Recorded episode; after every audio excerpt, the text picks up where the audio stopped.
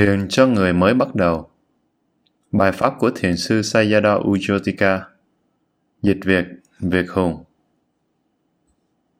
Lời người dịch Các bài pháp của Ngài Sayadaw Ujotika luôn là những lời dạy vượt thời gian. Trong bài pháp này, những lời dạy đơn giản nhưng lại rất sâu sắc là những điều cốt lõi cho bất cứ một thiền sinh lâu năm nào, chứ không chỉ dành riêng cho những thiền sinh mới bắt đầu. Tôi tìm được bài pháp này từ Internet và nó không có tựa đề. Đó là một bài giảng của Ngài cho một nhóm các thiền sinh trong một khóa thiền Vipassana ở Melbourne, Úc vào ngày 3 tháng 9 năm 1997. Tôi đã đặt tên bài pháp là thiền cho người mới bắt đầu, dựa trên nội dung và mục đích của bài giảng.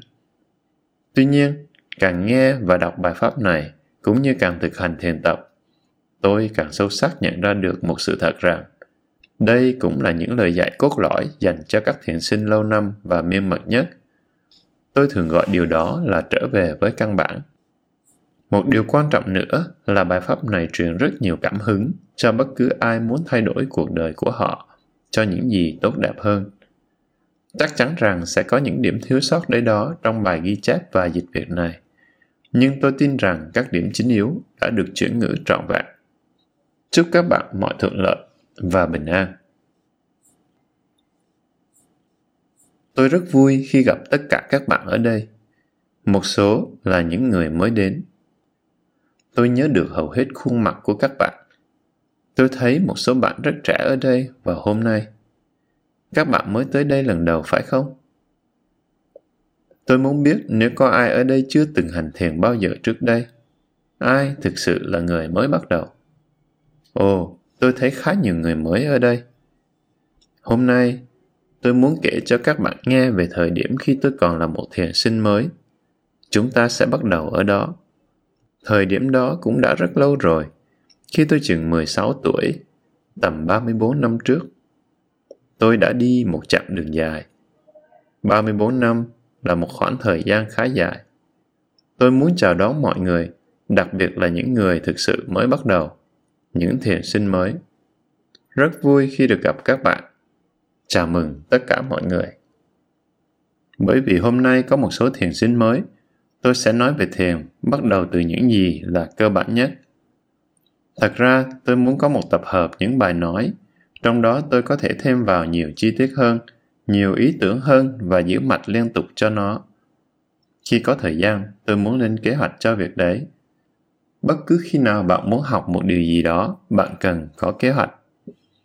Thiền là một pháp hành rất sâu sắc và ý nghĩa. Đó là một kỷ luật. Tôi có chuẩn bị một vài ghi chú ở đây, bởi vì tôi rất dễ quên. Không phải là do tôi có một trí nhớ kém. Tôi đã từng có một trí nhớ rất tốt, và ngay cả bây giờ, tôi cũng không nghĩ là tôi có một trí nhớ kém. Nhưng tôi không có thói quen mang nhiều thứ trong tâm trí của mình tôi luôn giữ cho tâm trí của mình thật trống rỗng. Chỉ nhận biết, không nắm giữ điều gì, rất nhẹ nhàng. Lúc mới bắt đầu, tôi đã không hành thiền để đạt ngộ. Khi đó tôi còn rất trẻ, khoảng 16 tuổi. Tôi đã rất hứng thú với nhiều thứ, đặc biệt là làm cách nào để có thể phát triển trí thông minh. Thực ra, đó mới là niềm hứng thú chính của tôi. Tôi muốn học hỏi được thật nhiều và tôi biết rằng vào thời điểm đó, có nhiều người rất, rất thông minh. Tôi đã mong muốn trở thành một người có học và thông minh, có thể biết được rất nhiều thứ hay hầu như tất cả mọi thứ.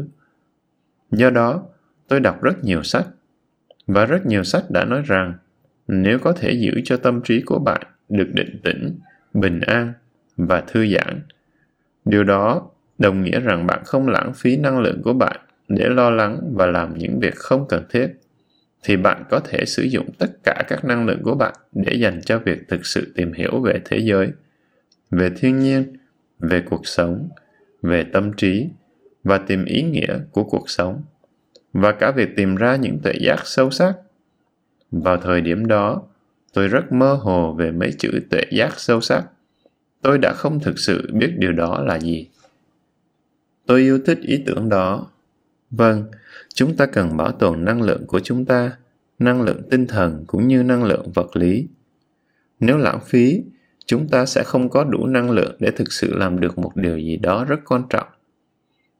Tôi đã đọc thật nhiều cuốn sách về những nhà khoa học, những nhà phát minh, và tôi biết rằng họ dành toàn bộ sức lực để làm những gì họ muốn làm. Họ không hề lãng phí một chút thời gian và sức lực nào. Ví dụ, ông Isaac Newton, ông ấy đã không đi dự hầu hết các buổi tiệc. Nếu phải đi do không thể từ chối, ông ấy sẽ đi và chỉ có mặt ở buổi tiệc trong một vài phút ngắn ngủi, rồi rời đi. Ông ấy không lãng phí thời gian, và ông ấy không muốn bị sao nhãn. Tôi rất thích các nhà khoa học. Họ đã tìm ra những điều rất sâu sắc và có ý nghĩa của tự nhiên. Và tôi cũng đọc rất nhiều cuốn sách về những bậc thầy, những người có tầng mức phát triển rất cao về mặt tâm linh. Tôi biết nhiều vị như vậy. Người thầy dạy thiền đầu tiên của tôi là một nhạc sĩ và cũng là một nhà chế tác nhạc cụ. Tôi đã kể về thầy một vài lần trước đây. Tôi thật sự rất thương yêu thầy. Tôi cũng không biết là thầy có đang còn sống hay không nữa. Chúng tôi đã mất liên lạc với nhau. Thầy là một con người rất đặc biệt và thầy cũng là một người chuyên sâu về nhạc cổ điển. Tôi học âm nhạc từ vị thầy này. Tôi đến chơi ở nhà của thầy và ở cửa hàng của thầy rất nhiều lần. Tôi đã xem thầy chế tác các nhạc cụ và tôi cũng đã xem thầy đánh đàn. Thầy đánh đàn rất hay, trông có vẻ rất dễ dàng và cũng rất chuyên nghiệp. Thật tuyệt vời khi được xem người ta làm một điều gì đó hầu như hoàn hảo Vâng, gần như hoàn hảo. Tôi đã hỏi, liệu thầy có thể làm cho tôi một cây violon không? Tôi rất thích đàn violon. Và rồi tôi đã có cơ hội xem thầy làm cái đàn violon cho tôi, từ lúc bắt đầu cho đến lúc hoàn thành. Tôi đã học được một bài học sâu sắc qua việc quan sát thầy làm việc đó. Nếu bạn được xem một bậc thầy làm việc, đó là một điều đặc biệt. Khi bạn có cơ hội đó, bạn sẽ cảm nhận được nghệ thuật. Bạn có thể đã nghe về những bậc thầy của Zen, truyền thống thiền ở Nhật Bản, có thể làm mọi thứ một cách hoàn hảo, ngay cả đến việc bắn cung. Một vị sư bắn cung nghe có vẻ mâu thuẫn, nhưng họ đã có thể biến việc bắn cung trở thành một môn nghệ thuật. Vâng, tôi đã được xem vị thầy của mình chế tác cây đàn violon cho tôi. Thầy có một khúc gỗ lớn Tôi không thể nhớ chính xác là loại gỗ gì, nhưng thầy có một khúc gỗ lớn và thầy đã xem xét khúc gỗ một cách cẩn thận. Rồi thầy cắt khúc gỗ thành từng miếng lớn. Thầy tiếp tục xem xét cẩn thận các thớ gỗ và cắt đi những phần không hữu ích. Sau đó, thầy cắt một miếng gỗ trở thành hai phần và ghép chung lại với nhau như thế này. Để các thớ gỗ giống nhau, tạo thành một hình ảnh đối xứng như được phản chiếu trong gương. Do đó, cây đàn của tôi trông rất đẹp. Các thớ gỗ màu nâu trông cứ như cánh bướm. Thầy đã làm ra một cây đàn với hình dáng thật đẹp và đánh bóng cây đàn rất kỹ càng. Thầy làm việc với từng mảnh gỗ với một tình yêu và sự quan tâm thực sự. Thật tuyệt vời khi được xem trực tiếp một ai đó làm công việc mà họ thực sự biết họ đang làm gì, thực sự biết làm công việc đó một cách hoàn hảo làm việc bằng cả trái tim, trọn vẹn với thân và tâm. Thầy đã làm mọi thứ một cách thủ công mà không cần đến một thứ máy móc nào cả. Vào thời điểm đó, chẳng có máy móc gì nhiều ở miếng địa, và thầy đã làm đàn rất tỉ mỉ, thủ công, từng phần một, thân đàn, cần đàn. Và ở công đoạn cuối cùng, thầy đánh bóng thân đàn, lắp dây đàn, lên dây, và bắt đầu đánh đàn với những nốt nhạc quá đổi tuyệt vời. Thầy trao cho tôi cây đàn violon và cho tôi một bài tập rất đơn giản để bắt đầu. Chỉ một vài nốt thôi, chơi trong vòng 4 đến 5 phút, lặp đi lặp lại theo những cách khác nhau. Tôi đã học đàn từ thầy như vậy và thầy dạy tôi bắt đầu chơi đàn với chỉ một vài nốt nhạc đơn giản lặp đi lặp lại. Khi tôi trở lại vào ngày kế tiếp thầy bảo tôi chơi lại các nốt nhạc mà thầy đã dạy vào ngày hôm trước. Tôi chơi lại các nốt nhạc đã được dạy. Rồi thầy bảo tôi, hãy lắng nghe thật kỹ càng. Thầy sẽ chơi lại mấy nốt này nhé. Và thầy lấy cây violon, kéo lên bốn nốt nhạc tuyệt vời đó, các nốt nhạc nghe rất khác. Cách tôi kéo những nốt nhạc đó và cách mà thầy kéo những nốt nhạc đó nghe rất khác nhau. Chỉ bốn nốt nhạc mà thôi, và thầy kéo rất chậm rãi trên cây đàn violon. Rất chậm, không vội vàng. Cách thầy chạm vào dây đàn bằng cái vĩ rất nhẹ nhàng. Violon vốn là một nhạc cụ rất tinh xảo. Nếu bạn nhấn lên dây, đàn sẽ phát ra một âm thanh khác. Nếu bạn chạm vào dây một cách nhẹ nhàng, đàn sẽ cho một âm thanh khác. Nếu bạn sử dụng phần đuôi của cây vĩ, bạn sẽ có một âm thanh khác. Nếu bạn kéo nhanh, bạn sẽ có một âm thanh khác. Nếu bạn kéo chậm, bạn sẽ có một âm thanh khác. Cùng một nốt nhạc nhưng có thể nghe rất khác nhau. Ngày ngày tôi đến nhà thầy. Thầy bảo tôi chơi bốn nốt nhạc đó, lặp lui lặp tới trong rất nhiều ngày. Tôi đã rất thiếu kiên nhẫn. Tôi muốn học những đoạn nhạc dài hơn, những đoạn nhạc hay. Nhưng mỗi một lần nghe thầy kéo bốn nốt nhạc đó lại, tôi hiểu rằng tôi cần phải tập nhiều hơn nữa. Bởi vì tôi chưa chơi bốn nốt nhạc đó được hay.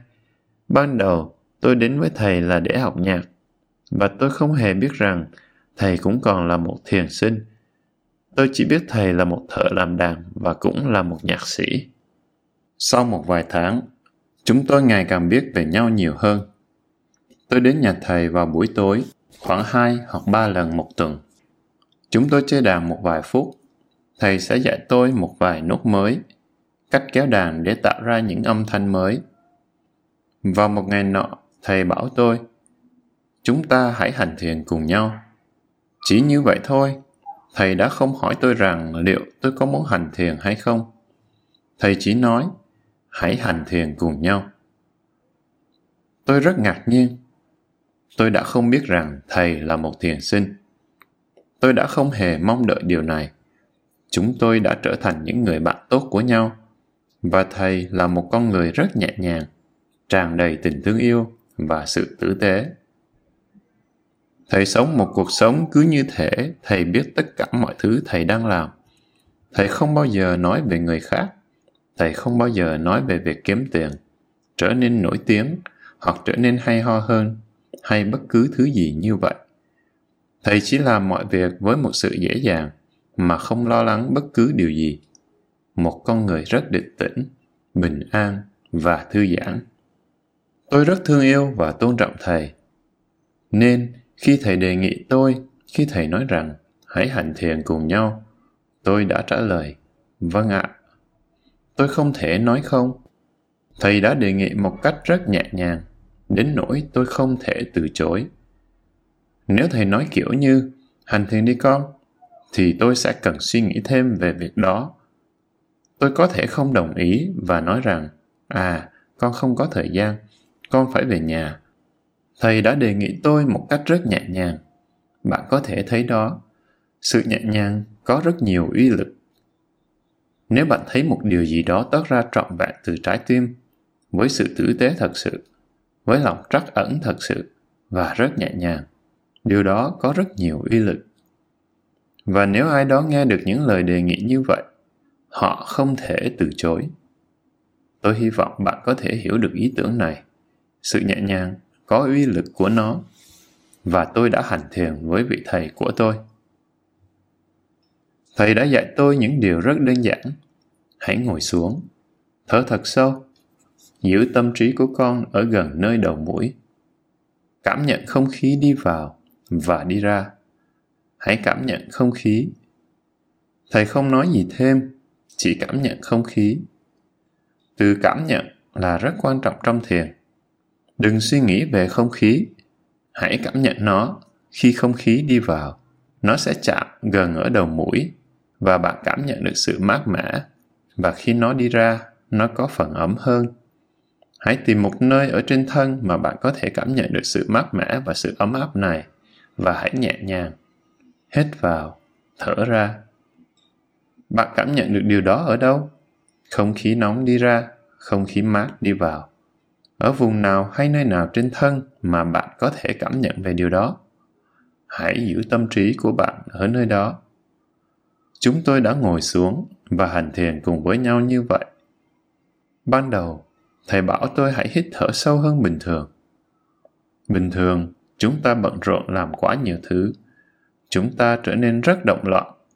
Và chúng ta có thói quen suy nghĩ, suy nghĩ và suy nghĩ mọi lúc, cho dù điều đó có quan trọng hay không. Chỉ là những suy nghĩ liên tiếp đi vào, suy nghĩ này nối tiếp suy nghĩ khác. Chúng ta không tạo ra nó, nhưng nó cứ đi vào, mọi lúc, mọi nơi. Nên chỉ cần giữ tâm tại nơi đầu mũi và sẽ dễ dàng để neo được tâm hơn nếu hít thở sâu. Thầy cũng giải thích với tôi rằng, sau này, khi con đã trở thành một thiền sinh thuần thục, con sẽ không cần phải thở sâu như thế nữa.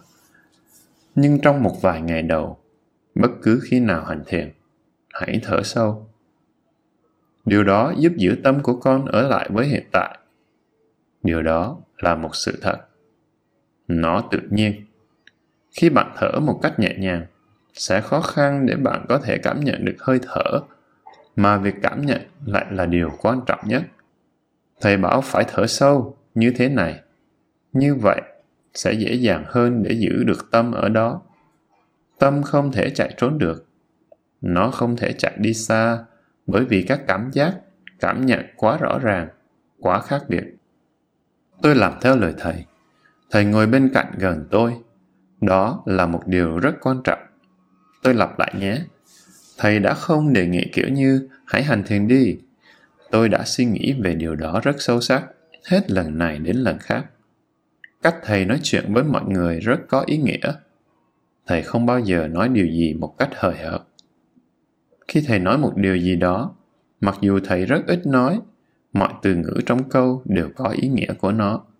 Ngay cả cách nói của thầy cũng vậy giọng điệu rất quan trọng thầy là một nghệ sĩ thực thụ và thầy cũng là một thiền sinh thực thụ thầy biết rõ những gì thầy đang làm thầy biết rõ những gì thầy đang nói không điều gì thầy làm mà thiếu chánh niệm cả rất chánh niệm thầy đã đề nghị hãy hành thiền cùng nhau chứ không phải là hãy hành thiền điều đó rất quan trọng được hành thiền cùng với vị thầy của mình là rất quan trọng sẽ không bao giờ là đủ nếu chỉ nghe lời dạy và hành thiền. Khi bạn hành thiền cùng với vị thầy của bạn, bạn sẽ cảm nhận rất khác. Nên, nếu bạn đủ may mắn để có một vị thầy như vậy, hãy hành thiền với vị thầy của bạn. Chúng tôi đã ngồi thiền cùng với nhau. Thầy ở ngay phía bên phải của tôi. Tôi đã ngồi như thế này và đã hành thiền rất sâu. Sau khoảng chừng 10 phút, tôi cảm thấy rất nóng do bởi việc hít thở sâu và thời tiết cũng đang nóng nảy. Thầy bảo rằng bây giờ không cần thở sâu nữa. Hãy trở lại hít thở một cách bình thường, một cách tự nhiên. Tôi dừng việc hít thở sâu lại và trở về với nhịp thở bình thường. Bởi do hít thở sâu trong vòng 10 phút trước đó, cơ thể của tôi giờ đây đã được bảo hòa với oxy. Do đó, không cần hít thở thêm nhiều nữa chỉ cần hít thở một cách nhẹ nhàng nhưng tâm trí của tôi rất định tĩnh và bình yên rồi thầy bảo hãy rà quét toàn bộ cơ thể và nhận biết tất cả các cảm giác ở trên thân từ đỉnh đầu cho tới ngón chân một lần nữa thầy đã cho tôi những chỉ dẫn thật ngắn gọn tôi rà quét phần trán rồi chậm chậm chậm chậm rà quét xuống các phần tiếp theo của cơ thể rà quét từ phía sau lưng, chậm chậm quét xuống tay, ngón tay, rồi sau đó là cánh tay. Chậm chậm đi xuống các ngón tay, rồi sang cánh tay và vai bên kia. Chậm chậm quát xuống các ngón tay, rồi đến chân bên phải, một cách chậm rãi. Sau đó, sang chân bên trái, chậm rãi. Tôi đã không biết tên của phương pháp này là gì vào thời điểm đó. Tôi cũng không hỏi thầy thầy cũng chẳng hề nói với tôi thầy là người rất ít nói thầy chỉ nói khi cần thiết tôi đã làm theo những gì thầy bảo tôi làm sau đó mỗi lần tôi đến nhà thầy để học đàn chúng tôi lại chơi đàn cùng nhau. Tôi học âm nhạc từ thầy và sau đó thầy lại bảo hãy hành thiền cùng với nhau. Thầy đã không hỏi xem liệu tôi có bất cứ tiến triển nào hay không. Thầy chỉ đề nghị hãy cùng nhau hành thiền. Và tôi lại ngồi xuống hành thiền cùng với thầy, cùng thực tập những bước như cũ, không có gì mới. Chỉ với những hướng dẫn rất đơn giản, cũng tương tự như câu chuyện bốn nốt nhạc mà thầy đã dạy. Cùng bốn nốt nhạc đó, nhưng lại được chơi theo những cách khác nhau. Sau một vài tuần, tôi đã học rất tốt. Các nốt nhạc đã được chơi rất hay và sau đó thầy lại cho tôi bài mới để tập. Tôi lại tiếp tục rèn luyện, tập đi tập lại. Tôi học nhạc ngày càng tốt hơn và tôi học thiền cũng ngày càng tốt hơn. Tốt hơn một cách chậm rãi. Một ngày nọ, sau khi ngồi thiền, đọc và hành thiền khoảng tầm 10 phút và sau đó rà quét toàn bộ cơ thể từ đầu đến chân, xuống đến ngón chân vào khoảng 10 đến 15 phút. Tôi đã cảm thấy rất định tĩnh và bình an, rất nhẹ nhàng trong cả thân và tâm. Toàn bộ cơ thể rất nhẹ nhàng và bình yên. Tôi đã hiểu ra được một điều vào thời khắc đó. Và đó là thời khắc rất quan trọng trong cuộc đời của tôi. Tôi đã cảm thấy quá đổi bình yên, điều mà tôi chưa bao giờ trải nghiệm được trước đây. Tôi chợt hiểu ra rằng Bao nhiêu năm tôi đã sống nhưng chưa bao giờ thật sự được hạnh phúc và bình an. Và kể từ thời khắc đó, tôi có một tham chiếu cụ thể từ sự bình an có được qua việc hành thiền. Khi nhìn lại cách mà tôi đang sống, tôi nhận ra rằng đó là một cách sống thật điên rồ. Không có gì sâu sắc từ bên trong cả. Khoảnh khắc đó không phải là giác ngộ hay điều gì tương tự. Và tôi biết rằng tôi sẽ không sống như thế thêm một chút nào nữa. Tôi phải thay đổi cách tôi sống cuộc sống của mình. Tôi đã làm quá nhiều thứ vào thời điểm đó. Cha của tôi là một người nghệ công việc. Tôi không phải là một người nghệ công việc. Tôi là một con nghiện sách. Tôi đọc quá nhiều.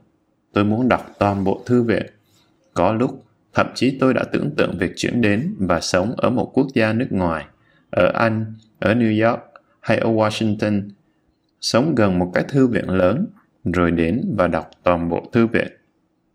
Tôi có quá nhiều tham muốn về kiến thức, mặc dù tôi đã đọc quá nhiều rồi. Đó là tham muốn lớn nhất của tôi. Tiếp tục với câu chuyện hành thiền, tôi nhận ra rằng để hạnh phúc và bình an, tôi không cần phải biết tất cả mọi thứ ở trên thế giới này. Và ngay kể cả nếu bạn biết tất cả mọi thứ trên đời, điều đó cũng sẽ không khiến bạn thật sự hạnh phúc cũng không khiến bạn được trí tuệ. Bạn có thể có rất nhiều kiến thức nhưng điều đó chẳng có ý nghĩa rằng bạn có trí tuệ. Tôi đã hành thiền đều đặn. Trong thời gian đầu mỗi ngày chỉ một lần và ba lần trong tuần tôi đến và hành thiền cùng với thầy của tôi bốn lần còn lại tôi hành thiền tại nhà trong phòng hoặc trên giường của tôi không ai biết điều đó cả Gia đình tôi không biết tôi đang hành thiền, bởi vì gia đình của tôi, cha mẹ của tôi không phải là Phật tử, nên tôi không muốn họ biết rằng tôi đang hành thiền. Họ có thể sẽ chẳng hiểu được tôi. Vào thời điểm đó, tôi không xem bản thân mình là một Phật tử. Tôi cũng không xem việc hành thiền là một thực tập của Phật giáo. Tôi đã không dán bất kỳ nhãn mắt nào cho việc hành thiền. Và đó là một điều rất tốt, là một loại tự do, không nhãn mát đơn giản là tôi chỉ làm một điều gì đó mà tôi cảm thấy tốt để làm. Tôi đã hứng thú với việc hành thiền. Cảm giác thật là dễ chịu khi hành thiền. Trước khi đi ngủ tôi ngồi xuống và hành thiền. Ngồi trong tư thế mà thầy đã dạy tôi. Như thế này rất đơn giản ở châu á hầu hết mọi người đều ngồi như thế trên nền nhà và thầy đã bảo tôi đặt tay như thế này thả lỏng cho các ngón tay được tự do Thầy bảo đừng để các ngón tay bị gò ép ở bất cứ chỗ nào. Hãy để các ngón tay được tự do. Đó là tư thế đầu tiên mà thầy đã dạy tôi. Thầy bảo nếu muốn con cũng có thể để bàn tay của con như thế này cũng được, như thế này cũng được. Nhưng nếu không thể, con có thể đặt tay như thế này, giữ cho các ngón tay được tự do. Và sau đó, tôi đã nhận ra được sự quan trọng của việc này nếu để các ngón tay được tự do, tay của bạn sẽ trở nên rất thư giãn. Mắt thì chỉ nhắm hờ, đừng nhắm lại hoàn toàn. Nếu nhìn hình Đức Phật đang hành thiền, bạn sẽ thấy rằng mắt của Ngài mở hé. Đó không phải là do người vẽ tình cờ vẽ lên. Điều đó được mô tả trong các sách thiền rằng khi một thiền sinh trở nên rất thư giãn, định tĩnh và bình an, đôi mắt sẽ chỉ mở hé một chút xíu như vậy. Đó là dấu hiệu của sự bình an, thư giãn và thoải mái. Như vậy, sự thoải mái là một yếu tố rất quan trọng khi bạn hành thiền. Nếu bạn không biết cách tạo ra sự thoải mái, việc hành thiền có thể sẽ trở nên rất căng thẳng và đôi khi rất đau đớn. Đó là lý do tại sao mọi người lại bỏ thiền. Họ không thể ngồi thiền được, họ không muốn ngồi. Việc ngồi thiền làm họ đau đớn. Tôi đã học được điều quan trọng này từ thầy của tôi, một thiền sinh rất giỏi. Tôi đã có được những hướng dẫn rất tốt, rất đơn giản, nhưng lại rất quan trọng. Bạn cần ngồi như thế này, với lưng thẳng nhưng không căng thẳng, thẳng nhưng càng thoải mái càng tốt rất thư giãn và giữ cho đầu được thẳng. Không phải như thế này. Rất nhẹ nhàng và thoải mái. Bạn có thể cảm nhận được điều đó. Bạn có thể điều chỉnh đôi chút di chuyển đầu về phía trước hay về phía sau một chút, lên hay xuống một chút, và tìm ra vị trí sao cho được thoải mái nhất, và bạn sẽ cảm thấy rất thoải mái, rất bình an, rất thư giãn. Ngồi như thế này này, thầy bảo Đừng gò ép đôi tay của bạn. Hãy để bàn tay đặt tự do trên đầu gối. Đừng gò ép. Đó là một điều quan trọng khác. Khi tập trung, một số người sẽ như thế này. Đôi lông mày của họ nhích lại thật sát nhau. Trong tiếng Anh, từ diễn tả điều này là gì nhỉ? À, cau mày. Vâng, cau mày. Họ đã rất cố gắng, họ đã rất cố gắng để hành thiền nên họ cau mày. Dần dần, sự cau mày kéo dài sẽ làm bạn đau, nó làm cho mắt của bạn trở nên đau nhất. Nên thầy bảo đừng cau mày. Giữ sao cho trán của bạn thật thư giãn và bằng phẳng, không có những đường nhăn trên trán. Đôi khi, bạn vẫn cảm thấy một sự căng thẳng nhất định ở trán. Chỉ cần cảm nhận sự căng thẳng đó rồi để cảm giác đó ra đi. Đừng bao giờ sử dụng sự căng thẳng. Và thầy cũng dạy rằng đừng nhắm mắt quá chặt Đôi khi trong lúc hành thiền, mọi người nhắm mắt như vậy, quá căng thẳng. Hãy để mắt của bạn được tự do. Hãy mở hé mắt từ từ một cách nhẹ nhàng, như vậy. Khi hành thiền, một vài người khác lại giữ môi của họ cắn chặt. Thầy bảo rằng, đừng làm như thế. Để môi chạm nhau một cách nhẹ nhàng như kiểu chạm khẽ vào nhau mà thôi. Nếu môi hở, khi hít thở, không khí sẽ ra vào theo hơi thở và điều đó sẽ làm cho họng bị khô. Do đó, cần giữ miệng của bạn ngậm lại. Nhưng hãy giữ cho môi chỉ chạm khẽ vào nhau. Hãy giữ sao cho chúng thực sự mềm mại, thoải mái. Đừng để chúng dính chặt vào nhau. Nới lỏng quai hàm và cũng thả lỏng lưỡi. Để lưỡi được tự nhiên, vai cũng thế. Khi ngồi thiền, một cách vô thức là hầu hết chúng ta thường nâng cao vai lên một chút mà không thả lỏng vai xuống một cách tự nhiên. Nên có người đã đùa rằng, khi ngồi thiền, thầy bảo tôi thư giãn, và vai của tôi lại cao lên sát tới tai. Điều đó là sự nắm chặt, dính mắt. Chúng ta luôn nắm giữ một điều gì đó, cố kiểm soát một điều gì đó, sử dụng quá nhiều năng lượng để làm một điều gì đó. Chúng ta không muốn lãng phí năng lượng do bởi sự căng thẳng trên cơ thể mà chúng ta đang duy trì Chúng ta muốn thư giãn cơ thể của chúng ta và sử dụng toàn bộ năng lượng chỉ để hành thiền. Nếu quan sát một vận động viên đánh golf đang chơi, bạn sẽ thấy rằng mặc dù anh ấy vụt vào trái banh rất mạnh, phần còn lại của cơ thể lại rất thư giãn. Đó là cách đánh golf đúng. Ý tưởng tương tự cũng được áp dụng ở đây. Chúng ta ngồi xuống và hành thiền. Tâm trí là những gì chúng ta cần làm việc với khi hành thiền không phải là cơ thể.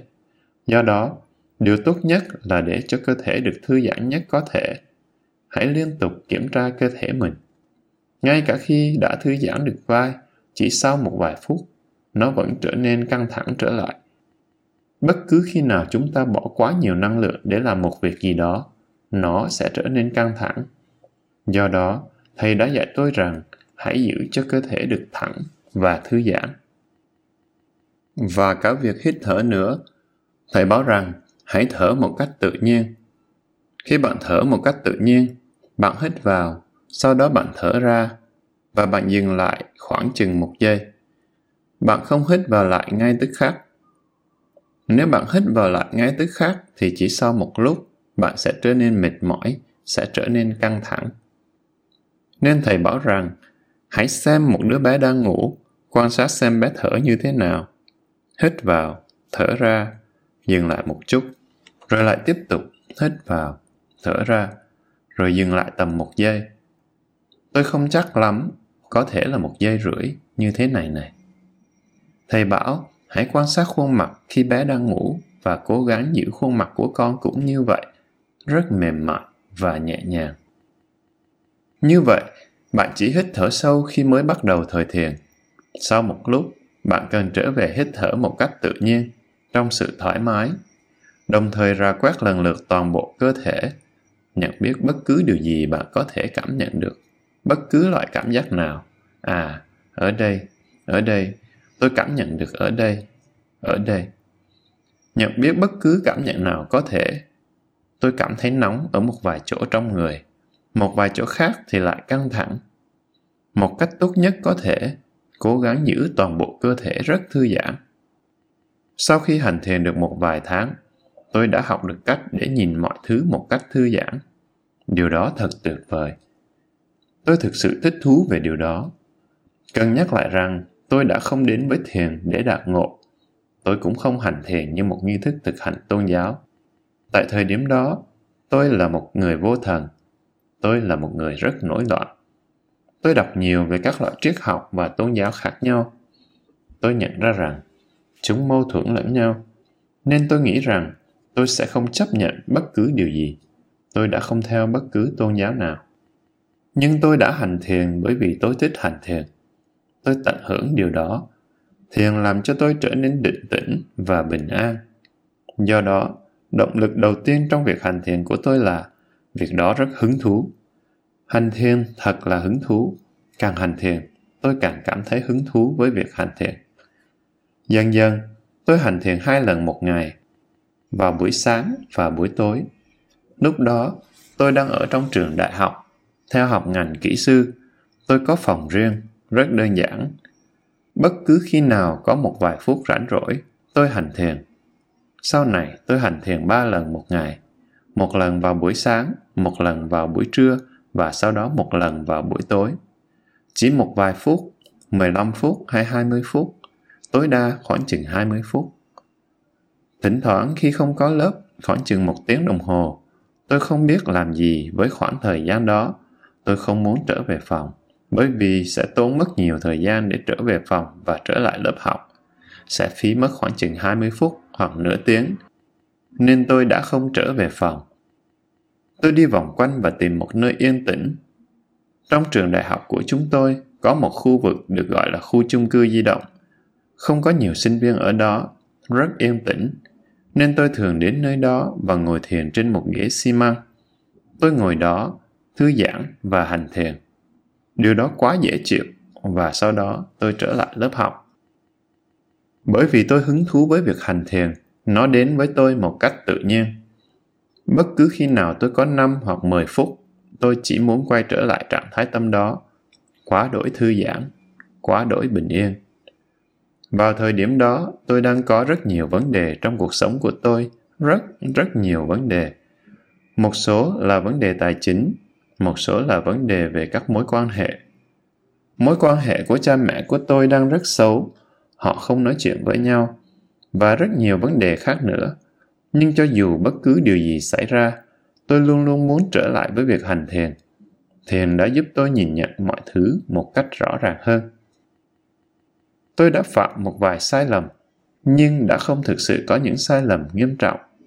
Ban đầu, tôi nghĩ rằng đó là điều duy nhất mà tôi hưởng lợi được từ việc hành thiền, trở nên thư giãn và bình yên, và trở nên sáng rõ hơn về những gì đang xảy ra với cuộc sống của tôi và những gì tôi cần làm. Việc hành thiền, sự định tĩnh và bình an đã cho tôi sự sáng rõ. Nhưng sau 5 đến 6 năm hành thiền đều đặn với chỉ 20 phút mỗi lần, 2 đến 3 lần mỗi ngày, tôi nhận ra rằng cách tôi nhìn thế giới này đang thay đổi, các giá trị của tôi đang thay đổi. Thực ra, Luôn cả giọng nói của tôi cũng đã thay đổi. Tôi đã không nhận ra điều đó. Nó thay đổi một cách chậm rãi, đều đặn. Từ từ đến nỗi ban đầu tôi cũng đã không hề nhận ra những thay đổi này. Các bạn bè của tôi thì lại không thay đổi. Họ làm cùng những việc như trước đây họ vẫn từng làm. Tôi nhận ra rằng tôi không thể làm một vài việc mà họ đang làm được nữa. Tôi không còn hứng thú với những việc đó thêm nữa. Ví dụ như nhậu nhẹt, say xỉn. Tôi không thể hứng thú về những điều đó thêm được nữa. Tôi đã từng say xỉn. Và tôi không muốn điều đó xảy ra thêm một lần nữa. Tôi không muốn uống bia rượu nữa. Tôi không muốn đến những nơi chốn ồn ào, đông đúc, dơ giấy nữa. Tôi cũng không thể đọc một vài loại sách được nữa. Chúng dường như có vẻ quá ngu ngốc, vô nghĩa. Tôi không muốn lãng phí thời gian để đọc những cuốn sách vô bổ. Tôi không thể đọc báo được nữa. Và từ từ, mọi việc đã thay đổi. Tâm trí của tôi ngày càng hướng về phía tâm linh, định tĩnh và bình an, về một cách sống sâu sắc và ý nghĩa, và về việc hiểu được mọi thứ một cách thật sâu sắc. Và một lần kia, khi tôi đang rất không vui, tôi đã đi đến sân tennis. Ở đó có những chiếc ghế và không có ai ở đó vào buổi tối. Mọi người đã về hết. Tôi đến đó và ngồi thiền trên một chiếc ghế. Tôi đã nhìn thật sâu vào tâm trí và trái tim mình để xem xét. Tôi đang rất không vui và tôi đang cố gắng để cảm nhận về điều đó, sự không vui. Tôi lại cố gắng hành thiền và thư giãn nhưng bất hạnh vẫn không đi đâu hết. Nó vẫn ở đó. Tôi lại tiếp tục quan sát sự không vui đó. Rồi sau một vài phút bất ngờ tôi nhìn thấy điều đó. Vì sao tôi không vui? Nhiều lần tôi đã đọc được những ý tưởng này trong các cuốn sách nhưng đó cũng chỉ là những ý tưởng chỉ là từ ngữ giống như là một triết lý nhưng trong khoảnh khắc đó, tôi đã nhìn thật sâu vào trong tim của tôi, vào tâm của mình và thực sự cảm nhận được điều đó. Tôi nhận ra rằng tôi không vui bởi vì tôi lo sợ rằng tôi sẽ không có được những gì tôi mong muốn. Tôi lo sợ rằng cuộc sống của tôi sẽ không thành công. Tôi đã lo sợ rằng khi còn trẻ, tôi rất tham vọng, sẽ không có cơ hội để trở thành một người mà tôi mong muốn trở thành. Sợ rằng sẽ không có cơ hội nhưng khi tôi nhìn thật sâu vào nó nhiều lần, tôi nhận ra rằng điều đó chẳng có gì là quan trọng. Tôi không cần những thứ đó để thực sự hạnh phúc. Và ngay cả nếu tôi đạt được những điều đó, tôi cũng sẽ không thực sự chắc chắn rằng tôi sẽ hạnh phúc và mãn nguyện. Cứ như thế, dần dần, tâm trí của tôi chuyển sang một chế độ hoàn toàn khác khi nhìn nhận cuộc sống này. Hãy làm bất cứ điều gì bạn có thể làm vào thời điểm này làm tốt nhất có thể ở hiện tại. Rồi hãy để bất cứ điều gì xảy ra xảy ra. Hãy để mọi chuyện xảy ra, làm tốt nhất những gì bạn có thể làm ở hiện tại. Đó quả thực là một cái nhìn rất sâu sắc mà cũng rất đơn giản. Thực ra chẳng có gì nhiều để bạn có thể nói về điều này, nhưng hiểu được nó mà không thông qua suy nghĩ đã có một ảnh hưởng rất lớn đến cuộc sống của tôi và điều đó đã thay đổi cuộc sống của tôi một lần nữa. Suy nghĩ của tôi thay đổi. Tôi sẽ làm bất cứ thứ gì có thể làm tại thời điểm hiện tại, ngay bây giờ. Tôi sẽ không lo lắng về kết quả thêm nữa, bởi vì đó đã là điều tốt nhất tôi có thể làm. Ngay cả khi nếu tôi ngồi thiền và lo lắng quá mức rằng một điều tồi tệ gì đó sẽ xảy ra, việc đó chẳng thể thực sự giúp ích cho tôi. Như vậy chỉ cần hành thiền vài phút một ngày, hai hoặc ba lần mỗi ngày, dần dần tôi đã thay đổi toàn bộ cách tôi nhìn nhận thế giới này về lịch sử, nền văn minh và ngay cả tôn giáo nữa. Khi tôi đọc lại về lịch sử và tôn giáo, tôi có thể nhận ra mấu chốt của mọi việc.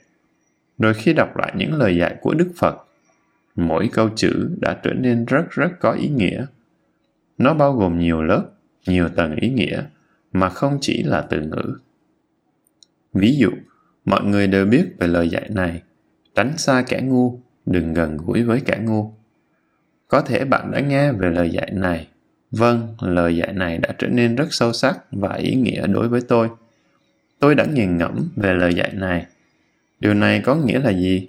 Ý nghĩa của hai từ kẻ ngu là gì? Lời dịch nghe rất đơn giản và thẳng thắn. Đừng gần gũi với kẻ ngu nhưng ý nghĩa của chữ kẻ ngu là gì? Và dần dần, tôi đã bắt đầu hiểu ra là một điều gì đó thiếu kỹ năng chính là ngu ngốc. Tự làm hại bản thân mình và làm hại người khác chính là ngu ngốc. Nếu bạn uống bia rượu, điều đó sẽ làm hại chính bản thân bạn. Đó là một điều rất ngu ngốc. Không chỉ như vậy, bạn sẽ trở thành một gánh nặng cho xã hội, cho gia đình của bạn và cũng làm hại người khác. Đó là ngu ngốc dần dần tôi suy nghĩ nhiều hơn về điều này. Tại sao người ta trở nên ngu ngốc? Rồi ý nghĩa của điều này cũng xuất hiện, bởi vì chúng ta không chánh niệm. Điều đó rất rõ ràng, đúng vậy không? Bởi vì thiếu chánh niệm nên chúng ta trở nên ngu ngốc. Do đó, khi chúng ta trở nên chánh niệm hơn, chúng ta sẽ ngày càng ít ngu ngốc hơn. Rồi khi chúng ta trở nên quá tham lam, chúng ta lại ngu ngốc trở lại bởi vì khi lòng tham quá lớn đến nỗi chúng ta đánh mất sự chánh niệm của mình, chúng ta mất trọng tâm, mất đi sự bình an, mất đi sự sáng rõ.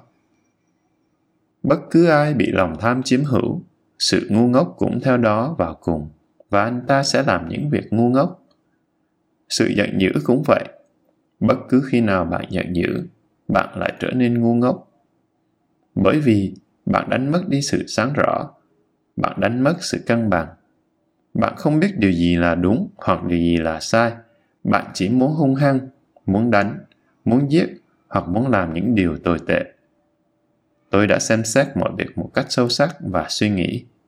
Vâng khi bạn giận dữ, bạn trở nên ngu ngốc. Như vậy, giận dữ sẽ làm bạn ngu ngốc, rất đơn giản và rõ ràng. Tham lam, sân hận, thất niệm và cả ngã mạn đố kỵ, ganh ghét. Tôi đã xem xét một cách chậm rãi, hiểu một cách sâu sắc về những điều khiến cho con người ta ngu ngốc. Như vậy, đức phật dạy rằng hãy tránh xa kẻ ngu, nhưng tôi cần phải làm gì khi bản thân tôi chính là kẻ ngu? Tôi không thể nói rằng tôi là một kẻ ngu và tôi sẽ tránh xa kẻ ngu. Đó thật là một chuyện rất buồn cười. Tôi lại tiếp tục nghiền ngẫm. À tránh xa kẻ ngu có nhiều tầng lớp ý nghĩa. Chắc chắn là rất quan trọng phải tránh xa những người đang làm việc xấu ác, bởi vì những người đó sẽ khuyến khích bạn hoặc bắt ép bạn cùng làm những việc ngu ngốc ấy. Và nếu không đủ sáng suốt, bạn có thể nghĩ rằng đó là một lời đề nghị tốt, rồi bạn sẽ làm điều đó. Hầu hết những người trẻ tuổi đều như vậy. Sâu thẳm bên trong bạn, nếu bạn không chánh niệm, nếu bạn tham lam, bạn sẽ giận dữ sẽ mất kiểm soát, sẽ tự cao, ngã mạn, đố kỵ, ganh ghét, và rồi bạn sẽ làm những việc ngu ngốc. Như vậy, điều quan trọng hơn là cần tránh xa những điều đó, những điều khiến bạn ngu ngốc. Dần dần, những điều này trở nên rất sâu sắc và ý nghĩa. Giờ đây, bất cứ khi nào tôi trở nên tham lam, tôi chỉ cần dành thời gian và thư giãn để nhìn sâu vào tâm của mình. À tôi có tham muốn. Như vậy, việc nhìn sự tham lam một cách khách quan có thể mang đến cho bạn sự tự do. Bất cứ khi nào tôi không vui, thật ra là tôi rất hay nổi nóng, tôi rất dễ nổi nóng. Bất cứ khi nào tôi sân giận, tôi lại nhìn vào sự giận dữ của mình. Đây là sân hận. Tôi đã làm rất nhiều điều bởi vì tôi giận dữ. Tôi đã nói quá nhiều điều sai, làm tổn thương nhiều người bởi vì tôi giận dữ, tôi đã không thể kiểm soát được bản thân mình. Dần dần, sự chánh niệm, bình an và thư giãn đã mang đến cho tôi những sự sáng rõ đó. Rồi tôi quan sát được những điều đang xảy ra trên cơ thể của tôi, trong cuộc đời của tôi. Và sau đó, tôi đã quyết định hành thiền nhiều hơn nữa. Tôi đã đến một thiền viện, rồi đắp y và trở thành một nhà sư. Điều đó xảy ra sau này nếu bạn thực sự muốn học một điều gì đó, điều quan trọng là phải thực hành nó mỗi ngày. Trừ phi bạn thích làm điều đó, bằng không bạn sẽ tìm đủ mọi lý do để không thực hành. Nhưng nếu bạn thật sự yêu thích, bạn sẽ không bao giờ tìm lý do để không thực hành. Ồ, bởi vì tôi quá mệt mỏi, bởi vì tôi bận rộn, tôi không thể hành thiền bây giờ. Có lẽ ngày mai, bạn sẽ không có những lý do như vậy cho dù mệt mỏi đến mấy tôi vẫn hành thiền trước khi đi ngủ. Bởi vì nếu không hành thiền tôi không thể ngủ được. Tâm trí của tôi cứ mãi suy nghĩ suy nghĩ và suy nghĩ. Và thực ra là tôi lãng phí nhiều thời gian hơn khi chỉ nằm đó trên giường mà không ngủ được. Như vậy tôi thấy rằng sẽ hiệu quả hơn nếu hành thiền bạn dành ra 20 phút hay nửa giờ đồng hồ và bạn sẽ không lãng phí thời gian của bạn. Thật ra, nếu bạn hành thiền và làm tâm của bạn trở nên định tĩnh và bình an rồi đi ngủ, bạn sẽ ngủ rất tốt, rất sâu. Và khi bạn thức dậy vào buổi sáng hôm sau, bạn cảm nhận được sự tươi mới. Tôi đã tự bảo bản thân rằng, khi thức dậy vào buổi sáng, điều đầu tiên tôi sẽ làm là hành thiền. Và như thế, tôi có thể giữ tâm trạng của tôi tươi mới cho ngày mới tôi có thể tạo ra tâm trạng bình yên này vào mỗi buổi sớm mai và cố gắng mang theo nó suốt cả ngày, cố gắng để giữ được sự định tĩnh và bình an. Đây là những điều rất quan trọng. Nếu bạn muốn trở thành một thiền sinh giỏi, và nếu bạn thật sự muốn đạt được những gì là tốt đẹp nhất cho cuộc đời của bạn, hãy hành thiền đều đặn, hãy học hỏi nhiều hơn về thiền. Thật ra, điều đó rất đơn giản. Và sau đây là một vài điều mà tôi đã viết xuống việc thực hành của bất cứ một môn nghệ thuật nào cũng đòi hỏi sự kỷ luật. Đánh đàn violon là một môn nghệ thuật, đó cũng là một kỷ luật. Điều đó cũng tương tự đối với chánh niệm. Hành thiền là một môn nghệ thuật, và việc thực hành một môn nghệ thuật sẽ đòi hỏi kỷ luật. Những thiền sinh mới, những người mới thực sự bắt đầu hành thiền cần nhớ điểm này và nghiền ngẫm sâu sắc về nó bất cứ môn nghệ thuật nào tôi làm mà chỉ do sự tùy hứng thì tôi cũng chẳng thể nào trở thành bậc thầy trong môn nghệ thuật đó. Nếu bạn thực sự muốn làm một điều gì đó thật tốt, bạn cần một chương trình mang tính dài hạn. Mặc dù tôi là một người mới bắt đầu vào ngày hôm nay, sau một vài năm, tôi có thể trở thành một chuyên gia, một bậc thầy. Nhưng vấn đề không chỉ là kỷ luật trong việc thực hành của môn nghệ thuật nào đó mà còn là việc họ thực hành đều đặn mỗi ngày với một lượng thời gian nhất định. Đó là kỷ luật cho cả một đời người. Như vậy, chúng ta không thể tách rời việc hành thiền ra khỏi cách chúng ta sống cuộc sống này.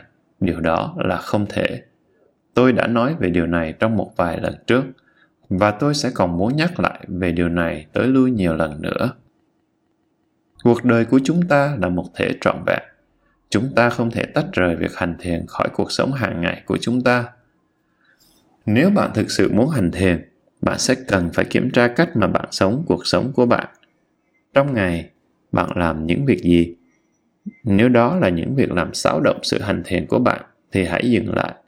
Cố gắng sắp xếp cuộc sống hàng ngày của bạn để có thể hỗ trợ việc hành thiền của bạn. Ngay cả cách bạn ăn, thức ăn mà bạn ăn cũng rất quan trọng ngay cả nếu bạn uống quá nhiều cà phê, bạn không thể hành thiền. Nó làm xáo động tâm trí và cơ thể của bạn. Hãy cố gắng suy nghĩ về điều đó. Không có những kỷ luật như vậy, cuộc sống sẽ trở nên đảo lộn và thiếu sự tập trung. Không có kỷ luật, chúng ta sẽ không có được sự tập trung.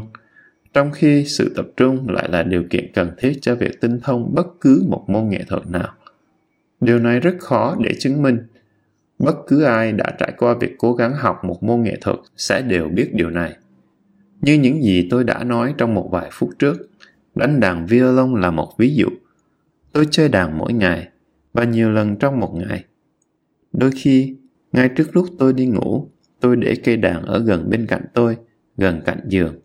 Và vào buổi sáng hôm sau, khi thức dậy, tôi chỉ cần cầm đàn lên và chơi đàn. Bởi vì tôi quá yêu thích việc đó tôi đã rất muốn làm điều đó. Đó là cách mà bạn cần làm để trở thành một bậc thầy. Bất cứ ai đã nghiêm túc cố gắng học một môn nghệ thuật đều biết điều này. Tuy nhiên, còn hơn cả sự kỷ luật, sự tập trung lại còn hiếm hoi hơn trong văn hóa của chúng ta. Chúng ta cố gắng làm quá nhiều việc tại một thời điểm đọc và ăn cùng lúc. Đó là điều tôi đã làm khi còn trẻ. Mẹ của tôi than phiền về điều này hết lần này đến lần khác. Bỏ sách xuống, cất sách đi và ăn. Bởi vì tôi không muốn lãng phí thời gian nên tôi đã bỏ mọi thứ vào trong một tô rồi trộn chung tất cả lại với nhau và đặt cái muỗng bên cạnh. Rồi tôi vừa đọc vừa bỏ thức ăn vào miệng. Tôi thậm chí còn không biết tôi đang ăn cái gì. nên mẹ tôi đã rất bực mình và bà ấy đã có một ý tưởng thật tuyệt vời. Bà ấy nói rằng hãy ăn bữa ăn của con một cách cung kính.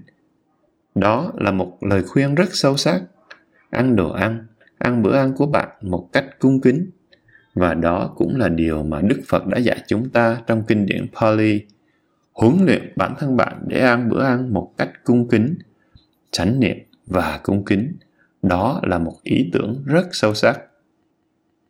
Bởi vì các bạn là những thiền sinh mới và các bạn muốn hành thiền trong suốt cuộc đời còn lại của các bạn. Hãy ghi nhớ điều này trong tâm của các bạn. Rất sâu sắc. Làm mọi thứ một cách cung kính và tràn đầy lòng yêu thương. Đừng làm điều gì đó chỉ bởi vì bạn đang làm điều đó. Đừng hành thiền chỉ bởi vì bạn đang phải hành thiền. Bạn hành thiền bởi vì bạn thực sự thích và hứng thú với việc hành thiền. Vâng, việc hành thiền thật thú vị chứ không phải là một sự tra tấn. Tôi tin vào điều đó. Đừng làm quá nhiều việc cùng lúc. Như vậy, bạn cần phải kỷ luật bản thân để bạn không đọc quá nhiều, không xem tivi quá nhiều, không đi đây đi đó quá nhiều một cách không cần thiết, ngay cả không nói quá nhiều, không ăn quá nhiều. Rất quan trọng. Đơn giản hóa được cuộc sống của bạn sẽ hỗ trợ việc hành thiền của bạn. Hãy tự nguyện sống một cuộc sống đơn giản đơn giản một cách tự nguyện là điều rất quan trọng. Hôm nay, một thiền sinh nói với tôi rằng, sau khi hành thiền một thời gian, cô ấy trở nên ngày càng đơn giản. Và mọi người nghĩ rằng cô ấy là một kẻ ngốc, bởi vì cô ấy đã không còn làm quá nhiều thứ nữa. Bạn không muốn xem tv quá nhiều. Bạn không muốn biết tất cả mọi tin tức. Và một người mỹ đã chia sẻ với tôi rằng, khi hành thiền, bạn trở nên đơn giản nhưng bạn không trở thành một kẻ ngu ngốc. Để trở nên đơn giản và để trở thành một kẻ ngu ngốc không phải là hai việc giống nhau. Việc thiếu sự tập trung được thể hiện rõ ràng khi chúng ta thấy khó khăn nếu cần phải ở một mình. Vâng ngày càng trở nên khó khăn hơn để có thể ở một mình. Ngồi một cách yên lặng mà không làm gì cả, rất khó. Bạn sẽ trở nên rất xáo động và lo lắng. Một đôi khi chúng ta còn cảm thấy tội lỗi. Tôi không làm gì cả. Tôi nên làm một điều gì đấy. Mọi người đã thường nói rằng, đừng chỉ ngồi đó, hãy làm một điều gì đi. Nhưng bây giờ họ lại nói, đừng làm gì cả, hãy chỉ ngồi yên đó mà thôi. Vâng chúng ta làm quá nhiều. Để ngồi yên mà không nói năng, không hút thuốc, không đọc, không uống gì là một điều không thể cho hầu hết tất cả mọi người một vài người có thể làm được điều đó, nhưng hầu hết đều không thể. Một điểm lưu ý khác là sự kiên nhẫn. Một lần nữa, bất cứ ai đã cố gắng để nắm vững một môn nghệ thuật đều biết rằng sự kiên nhẫn là cần thiết. Nếu bạn muốn đạt được bất cứ điều gì, hãy kiên nhẫn. Đừng mong đợi quá nhiều, quá nhanh chóng. Sẽ mất một thời gian để học thiền, để trở nên thật sự bình an, để trở nên thực sự sáng rõ điều đó cần thời gian. Lúc bắt đầu hành thiền, tôi đã mất một vài tuần mới trải nghiệm được chỉ vỏn vẹn một vài phút của sự tĩnh lặng và sáng rõ, chỉ một vài phút thôi. Nhưng điều đó thật sự tuyệt vời, một trải nghiệm mà tôi chưa bao giờ được biết đến trước đây. Tâm trí có thể trở nên rất đổi bình an và sáng rõ, giống như một viên kim cương, quá trong trẻo bất kỳ ai mong muốn có những kết quả chóng vánh, thì người đó sẽ chẳng bao giờ học được một môn nghệ thuật nào cả. Đừng mong đợi những kết quả chóng vánh. Hãy tự bảo bản thân rằng sẽ cần thời gian. Bất cứ thứ gì bạn học, bất cứ thứ gì có giá trị để làm sẽ cần thời gian, không có gì là rẻ cả. Tuy nhiên, đối với những con người hiện đại, thực hành sự kiên nhẫn cũng khó ngang ngửa với thực hành sự kỷ luật và tập trung nếu một ai đó muốn trở thành một bậc thầy của bất cứ môn nghệ thuật nào, thì toàn bộ cuộc đời của họ cần phải dành cho điều đó, rất quan trọng. Hoặc ít ra thì cuộc sống của họ cũng cần phải liên quan đến môn nghệ thuật đó. Việc hành thiền của bạn sẽ liên quan đến toàn bộ cuộc đời của bạn. Chỉ khi mới bắt đầu, thì bạn mới ngồi thiền ở thiền đường giống như ở đây, một nơi đặc biệt và theo những thời khóa đều đặn. Thật sự là rất quan trọng khi ngồi thiền một cách đều đặn, với thời khóa đều đặn, và trong một tư thế nghiêm chỉnh như thế này ở đây. Nhưng sau một thời gian, hãy học cách để hành thiền trong bất cứ tình huống nào. Học để hành thiền mà mắt vẫn mở. Và rồi, bạn có thể ngồi trên xe buýt, vẫn mở mắt và hành thiền, mà không ai biết rằng bạn đang làm điều đó. Vị thầy thứ hai của tôi dạy rằng, hãy hành thiền ở bất cứ nơi đâu, nhưng đừng để ai biết cả một ý tưởng rất thú vị. Hành thiền ở bất cứ nơi đâu, nhưng không cho ai biết bạn đang làm điều đó. Sẽ không ai biết rằng bạn đang hành thiền, nhưng họ biết rằng bạn đang cảm thấy rất thư giãn, bình an và một đôi lúc rất buông xả. Hãy phát triển việc hành thiền để toàn bộ cuộc đời của bạn trở thành thiền. Ngay cả việc nói năng cũng trở thành thiền. Thực ra, tôi đã thực hành điều đó, bởi vì tôi phải nói quá nhiều dành quá nhiều thời gian để nói chuyện. Trong các bản hướng dẫn hành thiền bằng tiếng Pali, có lời dạy này. Trong khi nói, hãy nói trong chánh niệm, với sự nhận biết rõ ràng. Bất cứ khi nào bạn làm điều gì đó một cách chánh niệm và với sự nhận biết rõ ràng, đó chính là hành thiền. Đức phật đã dạy rằng, khi nói, hãy hành thiền. Thiền nói, bạn đã bao giờ nghe đến thiền nói chưa? Chúng ta thường nghĩ rằng khi hành thiền, chúng ta ngồi xuống, nhắm mắt lại, không cử động, không suy nghĩ, không nói năng. Thực hành như vậy cũng là quan trọng, nhưng điều đó không có nghĩa rằng việc ngồi yên, không suy nghĩ bất cứ điều gì, chỉ tập trung vào một đề mục mới là hành thiền. Không phải như vậy. Đó là thiền và đây cũng là thiền. Thiền ăn, thiền đi, thiền nói, vân vân và sau một thời gian, bạn cũng có thể thiền đọc. Chúng ta có thể hành thiền trong lúc đọc. Cố gắng để cho tâm trí thật chánh niệm, định tĩnh và tập trung. Cùng lúc, cố gắng quan sát tâm mình. Tâm trí đang phản ứng lại những ý tưởng từ sách như thế nào. Thích hay không? Tâm có phán xét hay đánh giá không? Với bất cứ điều gì chúng ta làm, nếu làm với chánh niệm, thì chúng ta sẽ đạt được nhiều kết quả hơn chúng ta thực sự học hỏi được rất nhiều chính từ những việc chúng ta làm, bất cứ việc gì. Và điều đó sẽ làm cho tâm trí của bạn, cho cuộc sống của bạn trở nên rất có ý nghĩa và hiệu quả. Bạn sẽ có được rất nhiều niềm vui khi làm điều đó, làm bất cứ thứ gì trong chánh niệm. Nếu bạn làm bất cứ điều gì với chỉ một nửa trái tim của mình, thì điều đó là một sự lãng phí năng lượng của bạn. Khi con người bạn đã trở thành một phần trong việc thực hành một môn nghệ thuật nào đó thì cần phải làm sao cho phù hợp với nó.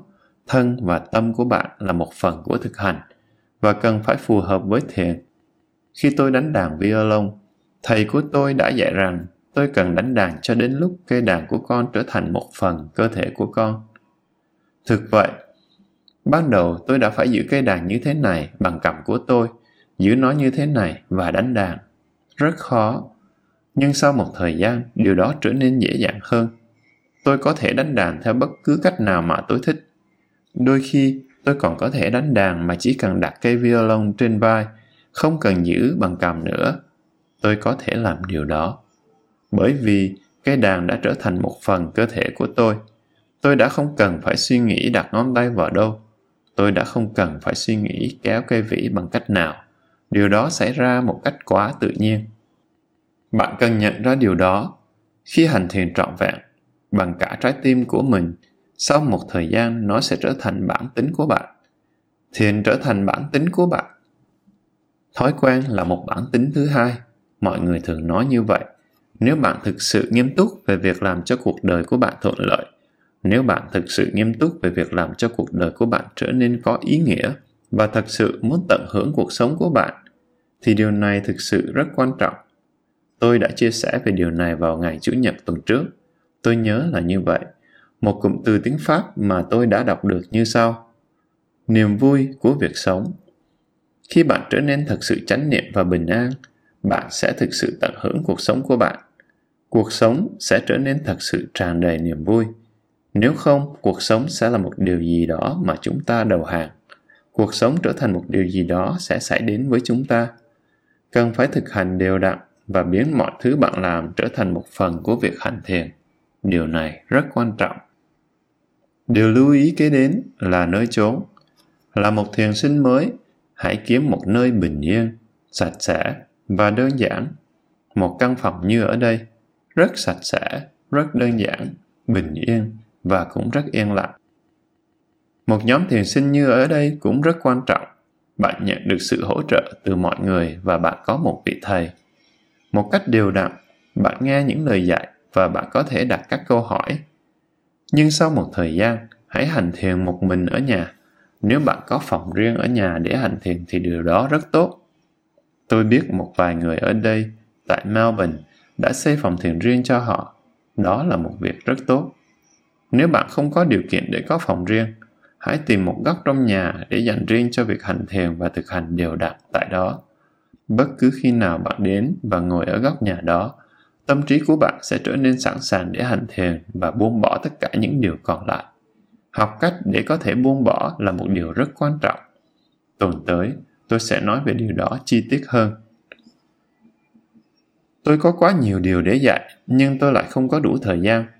Tôi muốn cho các bạn càng nhiều thông tin càng tốt, càng nhiều lời khuyên càng tốt. Hãy cho tôi thêm một vài phút nữa để kết thúc. Sau một thời gian, hãy hành thiền ở bất cứ nơi đâu, trong công viên, bất cứ nơi đâu, và sau đó là trên xe buýt, trong xe hơi, trên tàu điện và cả trên máy bay nữa nếu đôi khi bạn đi lại bằng máy bay. Về tư thế, trước tiên vẫn ngồi như thế này, rất thư giãn.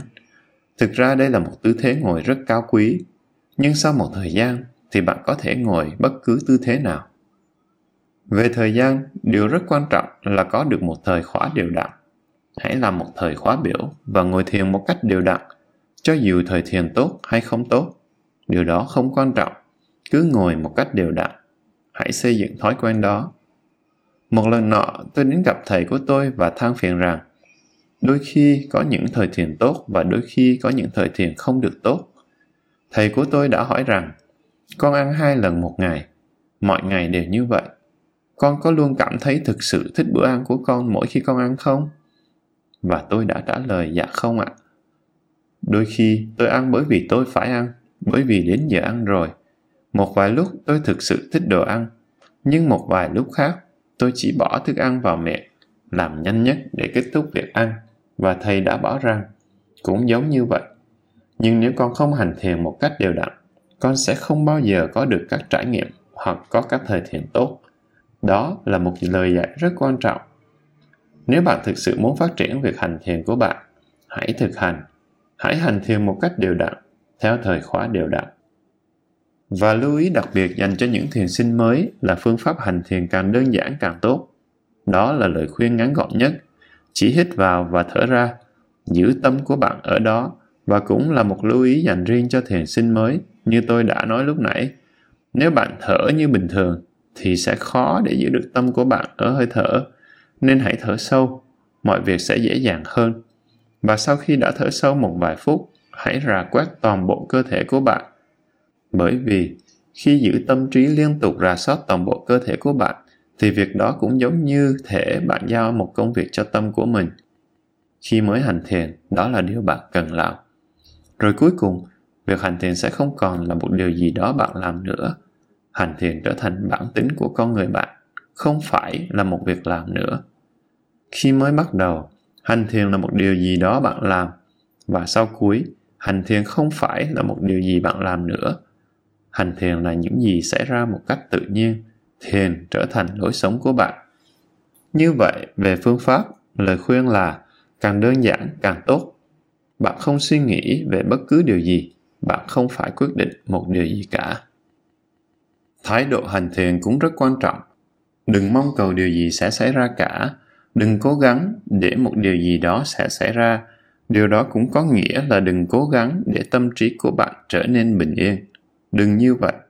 Chỉ cố gắng để tâm trí có mặt ở nơi hơi thở và các cảm giác của bạn. Rồi khi các suy nghĩ đến, chỉ cần quan sát các suy nghĩ của bạn một cách nhẹ nhàng. Đừng chống cự lại nó. Đừng cố gắng xua đuổi nó. Hãy để nó đến và để nó đi. Đừng trở nên bực bội những trải nghiệm tuyệt vời chỉ thực sự xảy ra khi bạn không mong cầu bất cứ một điều gì. Và khi lần đầu tiên một điều tuyệt vời nào đó xảy ra, bạn sẽ cảm nhận rất hạnh phúc. Rồi bạn sẽ cố gắng để có cảm giác đó lại vào thời thiền kế tiếp. Nhưng điều đó lại không xảy ra. Việc mong cầu làm mọi việc trở nên khó khăn hơn cho bạn. Một lời khuyên khác là bạn cần một chương trình dài hạn. Tôi vẫn còn nhiều điều để nói, nhưng rất xin lỗi tôi không có đủ thời gian vào ngày hôm nay, bởi vì tôi muốn dành thời gian để bạn thực sự hành thiền. Vào lần tới, khi chúng ta gặp lại, tôi sẽ có rất nhiều điều để nói với các bạn. Tôi mong các bạn sẽ trở lại, và trở lại đây nhiều lần, bởi vì đây là một tiến trình học hỏi. Khoảng thời gian một tiếng đồng hồ không đủ để dạy bạn việc hành thiền. Mặc dù tôi có thể dạy bạn những hướng dẫn đơn giản, bạn sẽ cần biết nhiều hơn nữa để hành thiền và bây giờ chúng ta sẽ hành thiền. Tôi sẽ hướng dẫn bạn để bắt đầu. Phần đầu tiên sẽ chỉ là việc hít vào, thở ra một vài phút.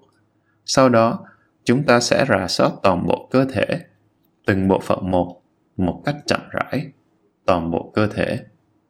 Phần thứ hai, chúng ta sẽ rà soát nhanh, không đi vào chi tiết quá. Và phần cuối, chúng ta sẽ cảm nhận toàn bộ cơ thể cùng một lúc. Như vậy, sẽ có ba phần hãy ngồi bất cứ tư thế nào mà bạn muốn. Chỉ cần làm cho bạn thoải mái. Nhưng tốt hơn hết là hãy giữ cho lưng bạn thẳng.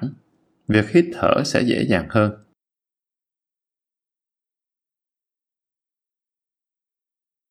Nếu bạn đang ngồi trên ghế, nếu có thể, đừng dựa vào lưng ghế.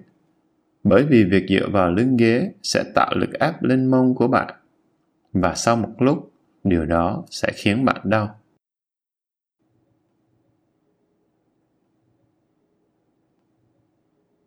Để tay của bạn bất cứ cách nào mà bạn muốn, việc duy nhất bạn cần phải giữ là để cho tay của bạn được thư giãn và tự nhiên. Đừng giữ khư khư ở bất cứ vị trí nào. Bạn có thể đặt tay bạn lên đầu gối như vậy, hay bạn có thể để tay bạn lên đùi hãy để tay bạn ở đó một cách rất nhẹ nhàng.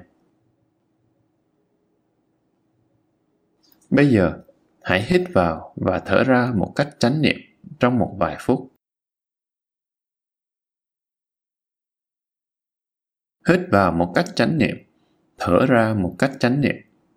Cảm nhận không khí, vào, ra.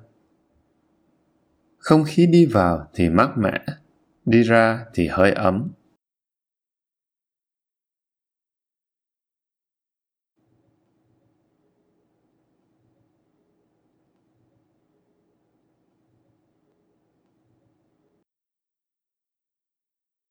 Tâm trí của bạn lang thang, suy nghĩ.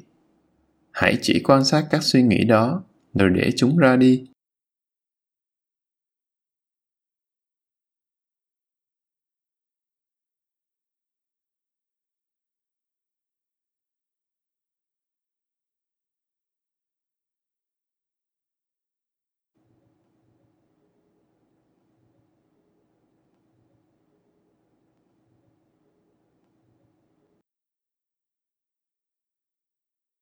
Bây giờ, hãy chú ý tới bất cứ cảm nhận nào có được trên trán.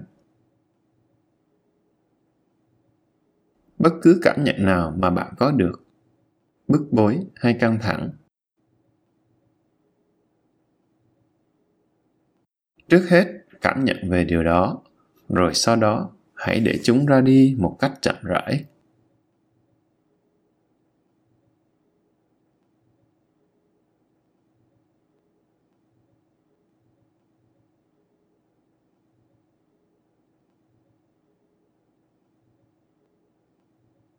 Nếu bạn đang cau mày, bạn có thể cảm nhận được sự căng thẳng ở đấy.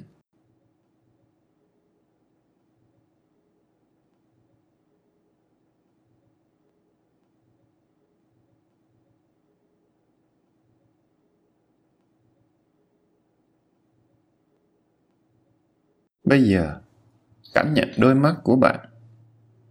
Thư giãn mi mắt của bạn hãy buông bỏ mọi sự kiểm soát trên đôi mắt của bạn.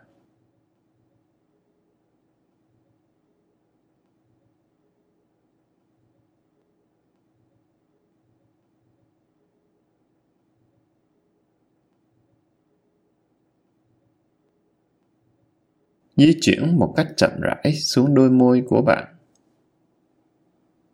Giữ cho nó thật mềm mại và nhẹ nhàng.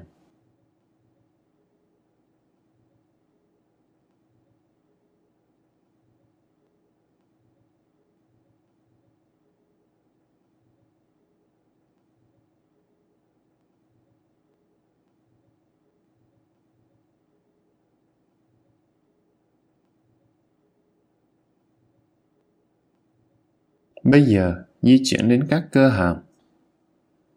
Thả lỏng hàm của bạn. Cảm nhận hàm trở nên thư giãn hơn hoặc mềm mại hơn.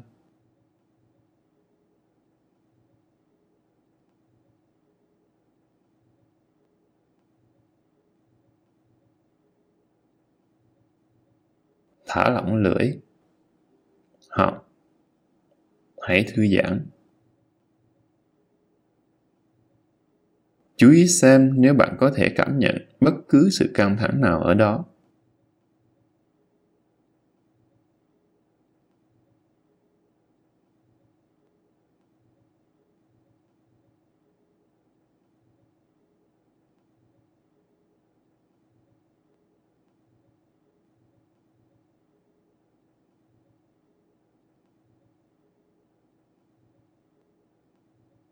Và bây giờ hãy để toàn bộ khuôn mặt thư giãn, rất mềm mại.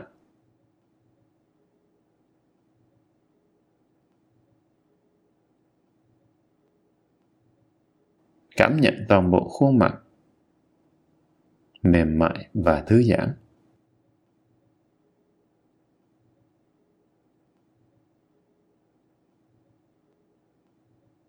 Bạn sẽ cảm thấy rất dễ chịu khi khuôn mặt đã thư giãn.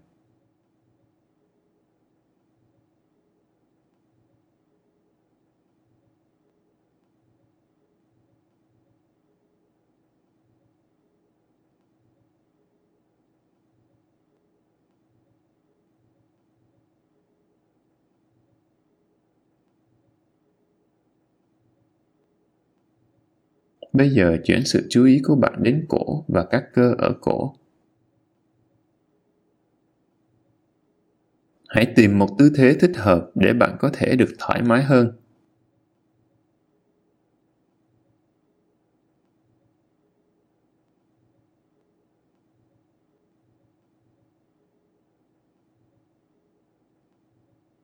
Ra soát khuôn mặt, họng và cổ thư giãn.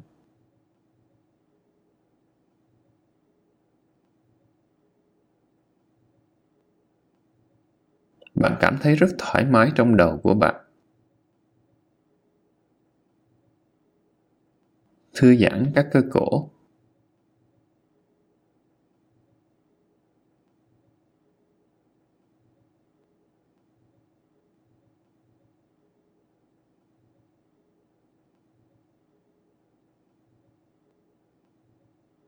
Nếu bạn có thể giữ cho khuôn mặt được thư giãn, sẽ rất dễ dàng để bạn giữ được toàn bộ cơ thể thư giãn.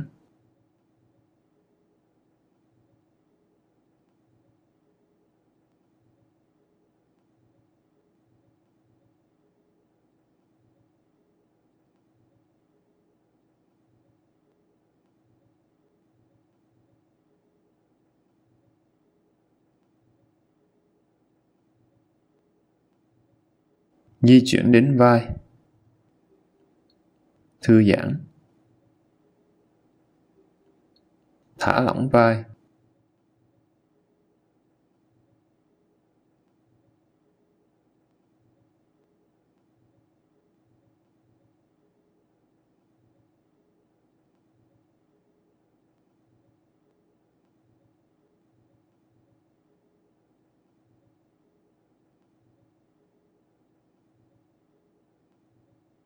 Di chuyển xuống cánh tay bên phải một cách chậm rãi.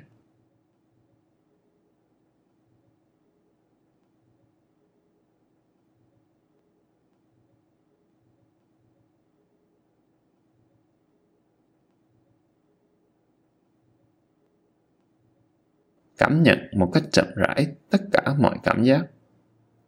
Và hãy để các cảm giác ra đi.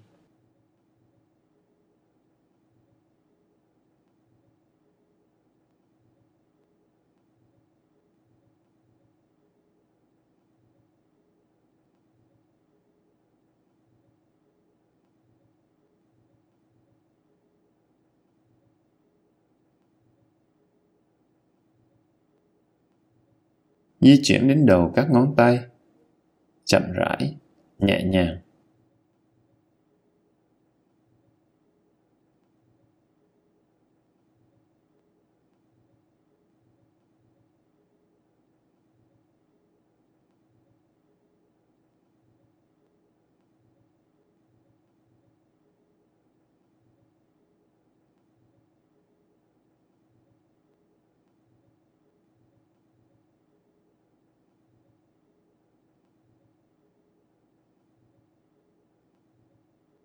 Thật thư giãn.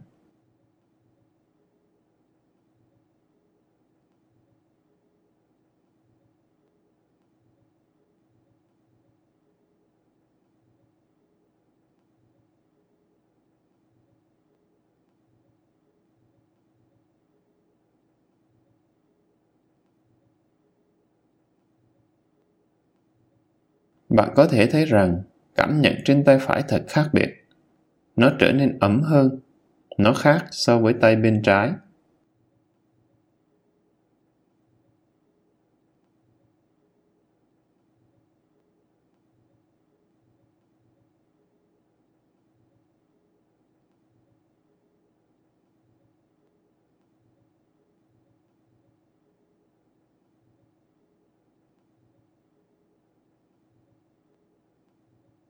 Và bây giờ hãy làm điều tương tự với tay bên trái. Di chuyển xuống tay bên trái một cách chậm rãi. Cảm nhận tất cả mọi cảm giác, các cử động, các sự căng thẳng, sự ấm áp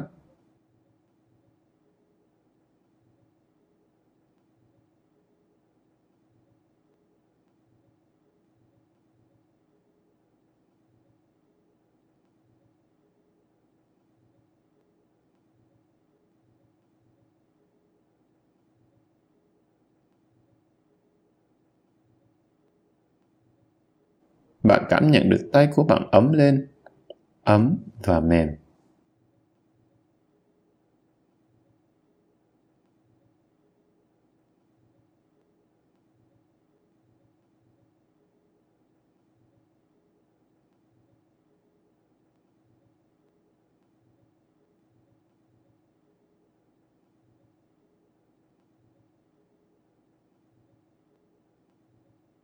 Nếu bạn có thể giữ được khuôn mặt, vai và tay được thư giãn, bạn sẽ cảm thấy rất thư giãn.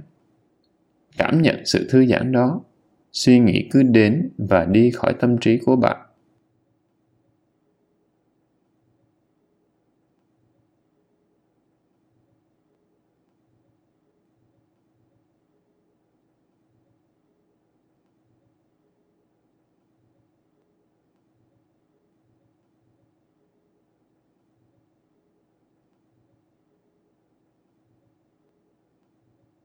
Bây giờ đến phần ngực. Hãy chú ý ở nơi ngực. Hít vào, thở ra. Các cử động phập phồng.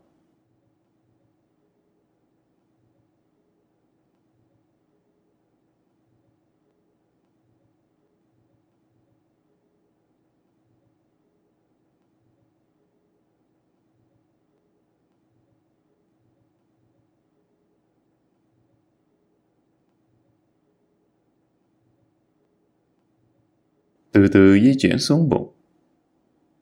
Bụng của bạn trở nên rất mềm mại. Hãy cảm nhận về điều đó.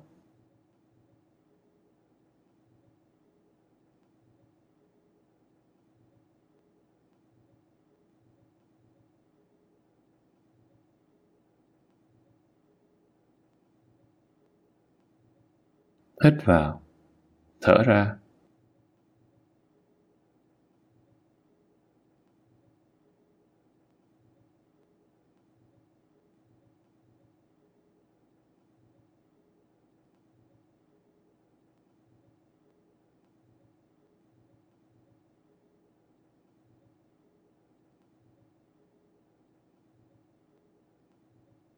Di chuyển ra phía sau lưng. Bắt đầu từ vai, di chuyển chậm rãi xuống dọc theo lưng.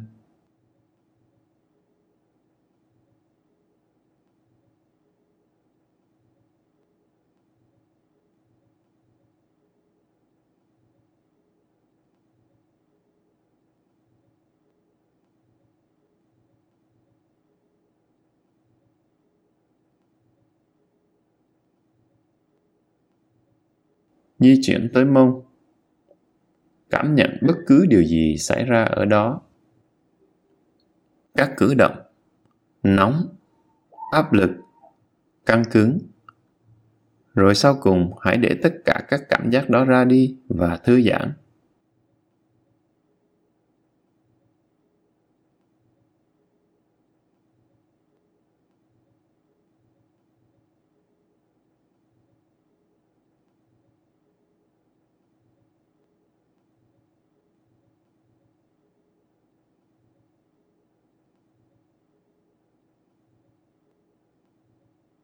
Tiếp tục di chuyển xuống một cách chậm rãi. Chân phải, đầu gối, bắp chân, bàn chân.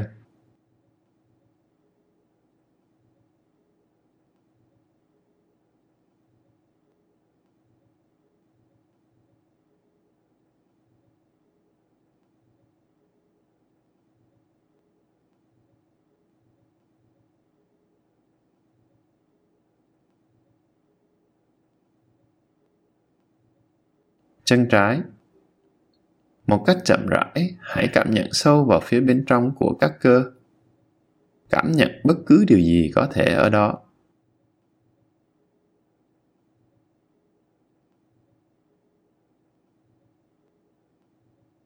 Đầu gối.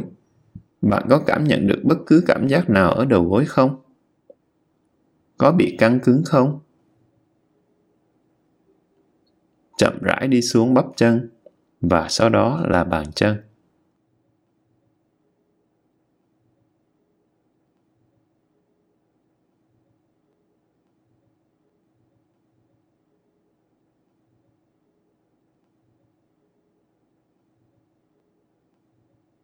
Vậy là xong phần thứ nhất. Bây giờ chúng ta đi tiếp sang phần thứ hai. Rà quét nhanh toàn bộ khuôn mặt. Chú ý vào toàn bộ khuôn mặt. Thư giãn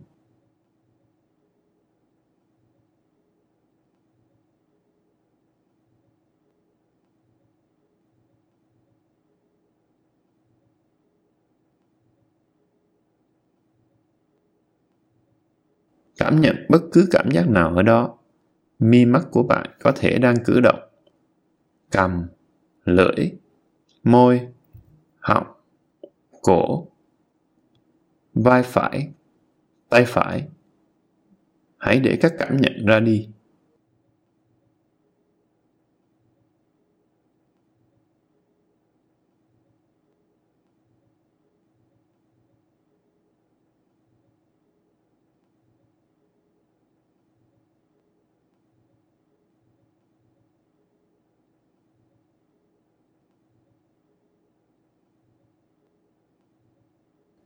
Vai trái, tay trái, ngực, bụng, lưng, mông.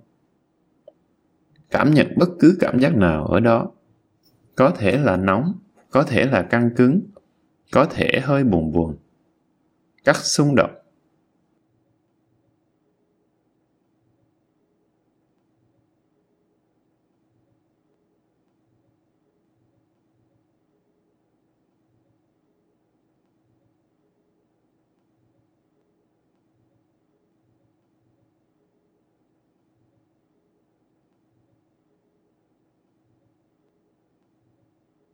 chân phải.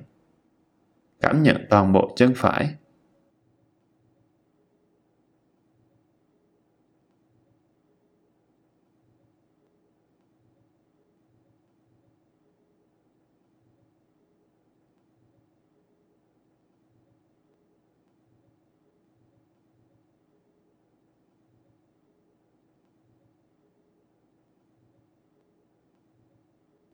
Chân trái.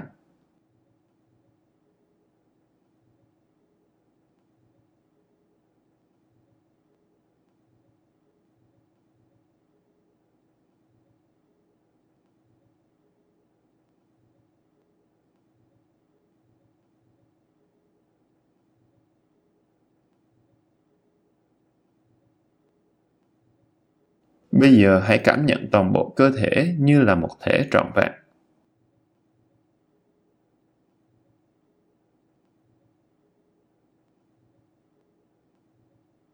ở một vài bộ phận, có thể cảm nhận được nhiều cảm giác hơn mặt, vai, tay, chân, toàn bộ cơ thể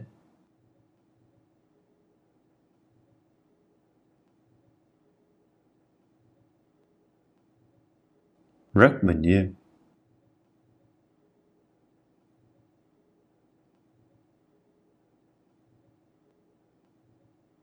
rất tĩnh lặng.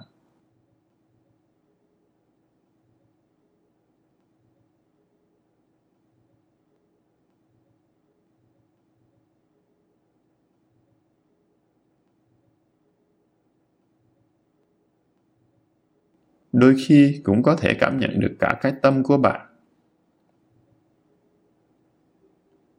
Rất bình an. Đôi khi là như thế. Cảm nhận sự bình an trong tâm trí tươi mới này, ngay cả khi điều đó chỉ xảy ra trong một vài giây ngắn ngủi. Đặc biệt để ý mặt và tay, giữ cho chúng thật nhẹ nhàng.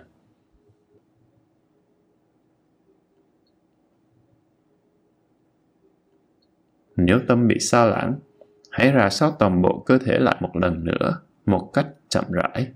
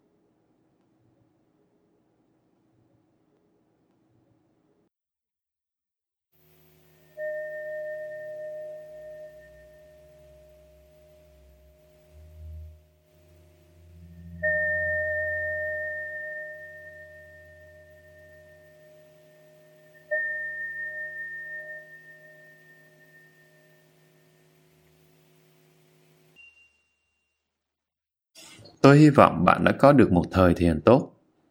Nếu bạn thực hành đều đặn, sau một thời gian, việc hành thiền trở nên rất dễ dàng.